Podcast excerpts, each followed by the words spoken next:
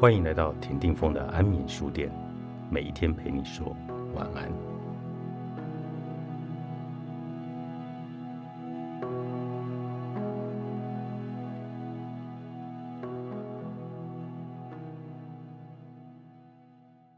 二零一二年，美国麻省理工学院完成博士后研究员训练后返台，是全台湾少数且最年轻就获美国独立学会认证的 DABT 独立医学专家。研究专长领域为分子毒理医学，着重于各式毒物对人体健康的影响与防治工作。张明威教授是少数可以将毒物科研知识跟食物结合的专家。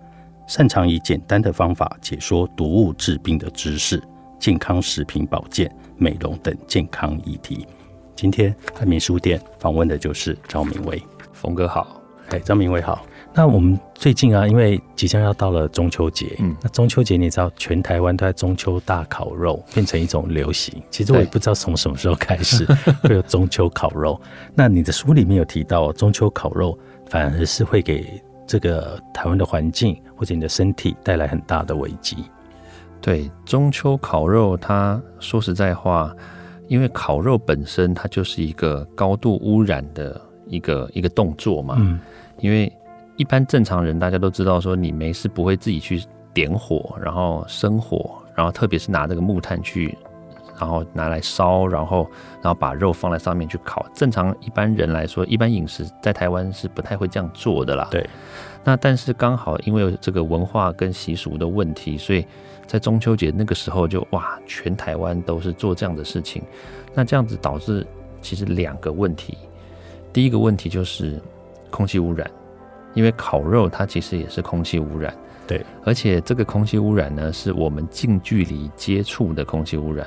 所以，它基本上来说，造对我们的肺部其实造成影响很大。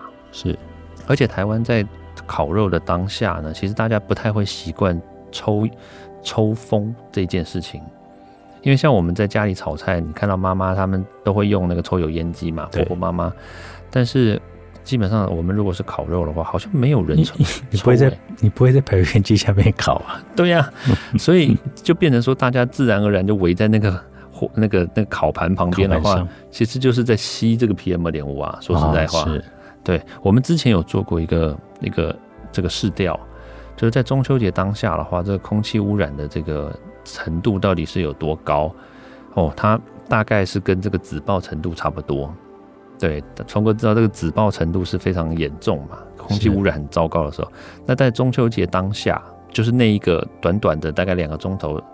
台湾的空气是非常非常糟糕的，对，有这样子的统计数据。那所以这个就跟我们近几年得肺腺癌的人变得比较多，嗯，那是不是也有这样的关系？比如说，我知道的好像是家庭主妇会会偏高，是因为她在厨房要做菜。嗯，这个这个确实有很多的案例，就是不抽烟、不喝酒，然后也就是常常运动的一些年这个妈妈，特别是这种年纪也不是特别大，四十岁到六十岁中间的这种妈妈。哎，她的这个肺腺癌的好发率确实蛮高的。对，对，这个可能就是跟这个煮饭啦、做菜可能有直接的关联，跟烤肉也有关系。当然，当然，当然，对。但是还有另外一个，这个可能大家可能比较会有一点点了解，就是烤肉其实因为烤焦的东西大家都不要吃嘛。对。但是烤肉说实在话，烤焦跟烤肉它也只是。这个上面的毒化物的程度的多寡不同而已，嗯嗯对，所以你只要去烤蛋白，就是蛋白质加热，因为肉上面都蛋白质嘛，你蛋白质加热的情况，这个毒化物自然而然就会跑出来。所以其实我们烤肉吃久的话，大肠癌的几率也很高。是，可是你的书里面有提到啊，人体自身有一个排毒的机转，嗯，对，那这个没有办法去排除吗？其实可以，只是说我们排除的就就像是那个。每天这个七点钟，然后垃圾车来清运嘛，嗯，它清运的那个垃圾车的量总是有限。如果我们的垃圾太多的话，是那那垃圾很容易就还是堆在我们家里，你丢不掉嘛？对对，你就要变成明天才丢或者后天才丢。那如果你每天的垃圾都这么多的话，你的垃圾车清清不掉，嗯，那家里都堆满了垃圾。其实我们身体里面就是这样子嘛，我们。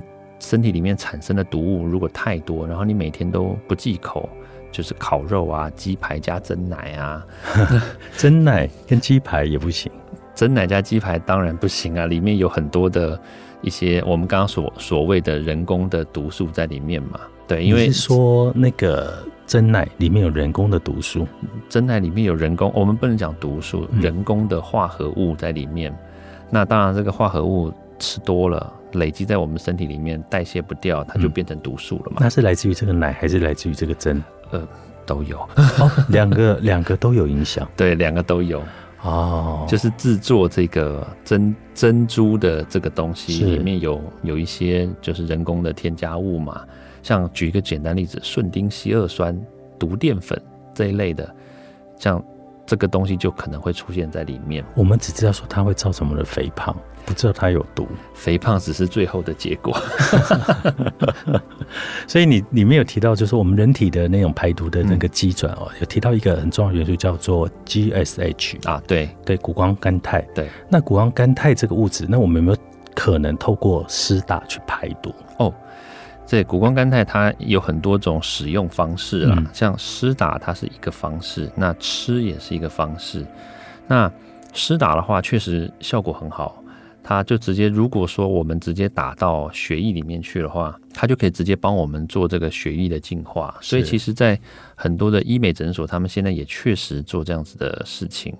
然后，那毒物代谢掉的话，那其实就可以很明显的就是你的皮肤会变白皙，比较就是亮白。当然，我们现在不是在做广告啦，但是确实，这个谷胱甘肽这个东西呢，它把这个皮肤还有血管里面的毒物代谢掉的话，那这个人看起来就有美白的效果。是对。那如果说你拿来用吃的话，那它就可以进去进到你的肠胃道里面，然后进到你的一样进到肝脏里面，可以帮助我们把这个毒物给。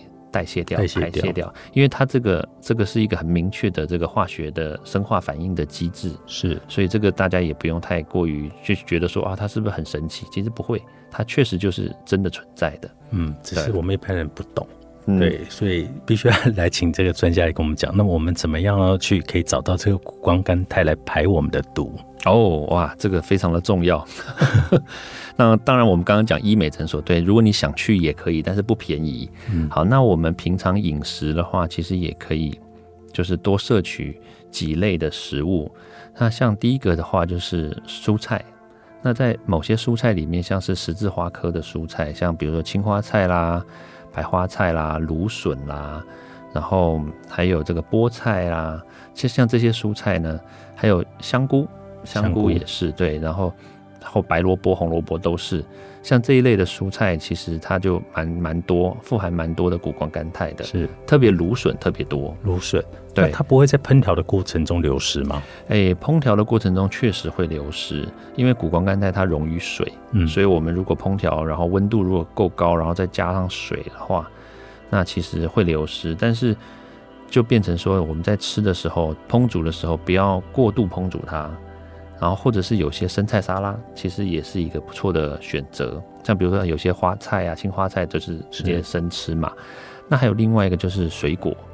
那水果的话，有几种是特别多的，像比如说这个柑橘类的，像比如柳丁啦、橘子啦这种。那还有就是奇异果，奇异果也多。然后还有就是台湾的芭乐，芭乐对，然后木瓜这几个都是富含这个谷胱甘肽的。所以，我们常听人讲说要多吃蔬果，这件事情的确是有帮助的，这是真的。而且吃多吃蔬果，就真的会帮助大家美白。结果原来后来 文献发现，就是谷胱甘肽嘛，哦，就是因为它有谷胱甘肽的关系。对，那里面还特别提到一个是灵芝，嗯嗯嗯，灵芝就。可以连接到我刚刚所说的那个香菇嘛？嗯，因为灵芝它其实也是菇类的一种。是，那灵芝它的大家也不用觉得说这个灵芝哇是不是什么仙药啊，或者是啊你在讲直销，其实不是。嗯，灵芝本身它就是富含这个这个三铁类啊、多糖类啊，这个我相信大家可能也这么多年了，大家应该也都大概知道。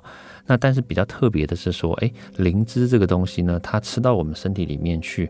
它会帮助我们身体的肝脏会产生谷胱甘肽，然后所以产生谷胱甘肽之后，那我们肝脏有足够的谷胱甘肽的话，它就可以帮助我们代谢毒物嘛。是对，所以灵芝在这个身体里面的作用呢，大家都知道它是护肝嘛。是，所以它的护肝的原因主要是透过。就是谷胱甘肽的作用啦。哦，所以其实还是来自于谷胱甘肽的这个原理，然后呢，帮我们去排毒。对对，那所以其实呢，大家也不用去想说一定要到什么诊所去，你只要好好的摄取蔬菜水果，里面都有天然的谷胱甘肽，可以帮助你去排毒。没错。那当然，你也是要特别的去注意在你的生活周遭的一些饮食习惯的改变。嗯嗯，对。那在这一本对抗毒物万用书呢？